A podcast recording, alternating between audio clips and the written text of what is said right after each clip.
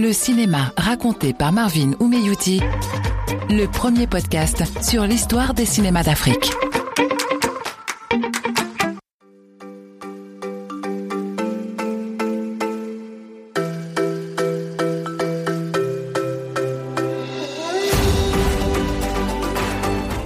Bonjour à tous et bienvenue sur Cinéma Raconté. Je suis ravie de vous retrouver pour ce nouveau numéro de votre podcast qui vous parle de cinéma en Afrique sous toutes les formes et toutes les coutures.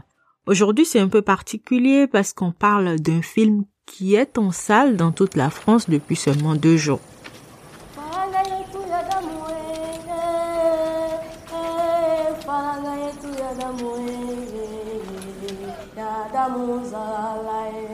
Eske biso tobotamaka boye? Tobotamaka boye. Tunakufia nini eh, eh, tunakufia nini na damu zalala nyonso nani akosiporte yango guvernema ya kinshasa? Tala pasi eleki bapapa bakufi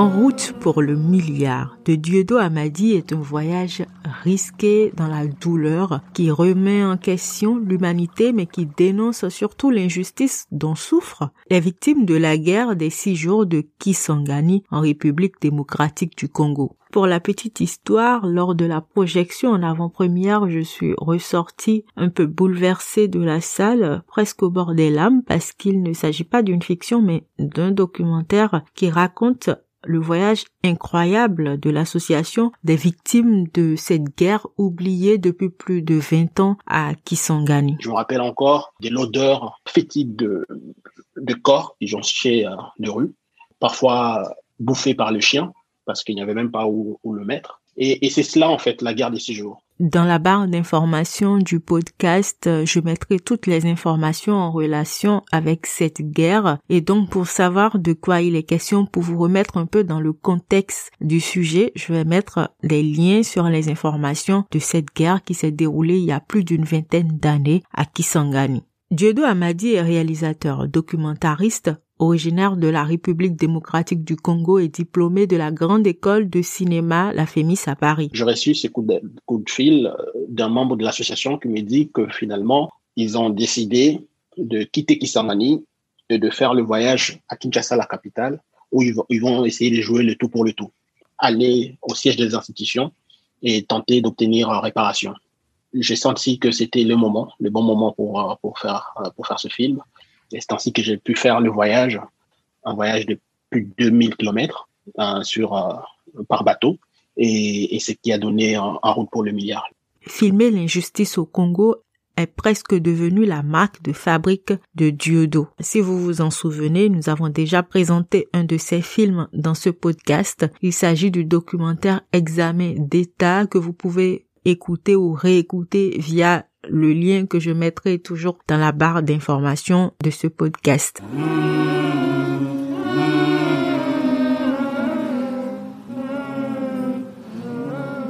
Après avoir vu le film, une question m'a taraudé tout le temps.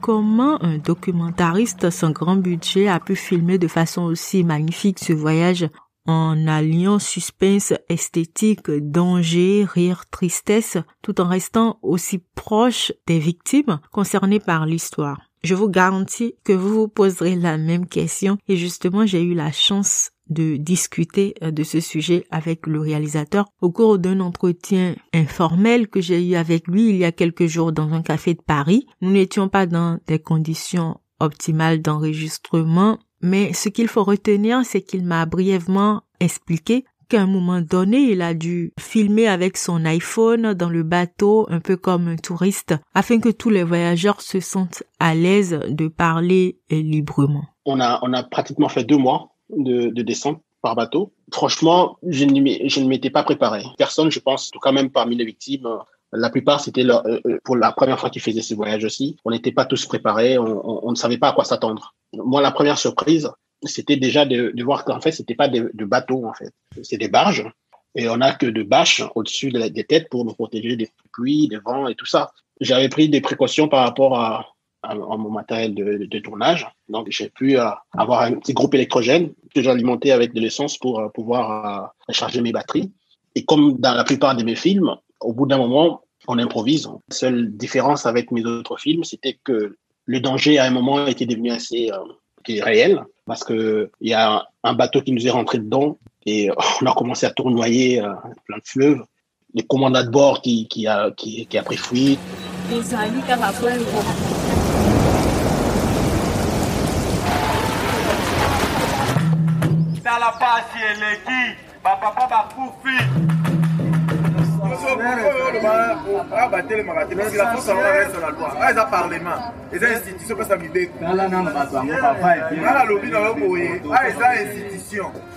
Quand vous irez voir ce film, vous allez forcément vous prendre d'affection pour Sola, Modogo, Mama Kashinde, Papa Sylvain Bozi, président Lema vous allez détester les forces de sécurité publique qui les empêchent d'accéder aux bâtiments publics. Vous serez peut-être interloqué par le regard presque méprisant des politiques face à ces victimes. Vous allez traverser comme si vous y étiez les 1732 kilomètres du fleuve Congo qui sépare Kisangani de la capitale Kinshasa. 19 ans depuis guerre Oyo et Salemaki entre des armées euh, étrangères, à l'occurrence euh, armée rwandaise na armée ougandaise, au Babunda qui na sol na biso ya Congo, précisément na ville à Kisangani. Vous allez aussi apprendre de leur courage, de leur persévérance pour réclamer ce qui leur est dû, leurs indemnités de blessés de guerre dont ils n'ont pas vu la couleur depuis plus d'une vingtaine d'années, vous allez apprécier leur talent de comédien parce que la beauté de ce documentaire vient aussi de la façon dont Dieudo Amadi a su incorporer les scènes de théâtre jouées par les membres de l'association des victimes et les scènes du documentaire, c'est-à-dire le voyage, le combat pour la réclamation des indemnités, et l'injustice dont ils sont victimes tout le temps. Le théâtre donnait euh, non seulement un autre temps, mais on les voyait différemment. Ces moments-là, dans cet espace, ils parlaient plus comme des victimes, mais comme euh, des acteurs de leur, euh, de leur vie. Et cette idée est venue justement de, mettre en perspective le quotidien que je filmais en caméra directe avec leurs pensées, leurs expressions. Bref, En route pour le milliard est un film qui vous fait passer par de multiples émotions en 90 minutes non-stop.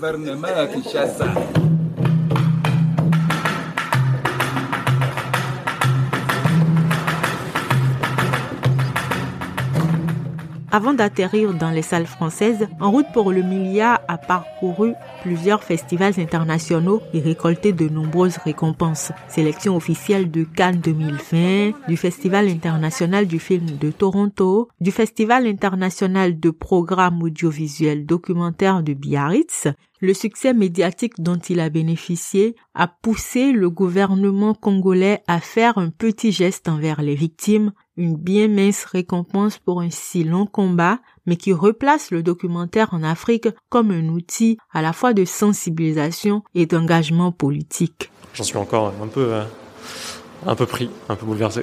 Chaque, chaque corps est unique, chaque visage est unique. Bravo, bravo, bravo. On n'est pas dans la victimisation, le, le, le pathos, c'est l'antipode heureuse. Unique. Injustice dans le sens où, malgré tout ce qu'ils font pour m'être mis en évidence, ils sont pas du tout écoutés. Fort, fort. Faudrait le revoir, ce film.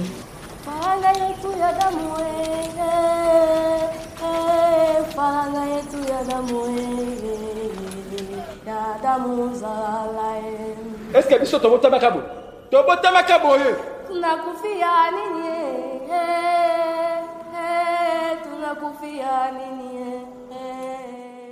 Voilà, c'est la fin de cet épisode de Cinéma raconté. Comme toujours, n'hésitez pas à le partager autour de vous, ni à vous abonner au podcast, à écouter tous les autres épisodes si ce n'est déjà fait. Moi, je vous donne rendez-vous vendredi prochain, comme d'habitude, pour une nouvelle histoire de cinéma à raconter.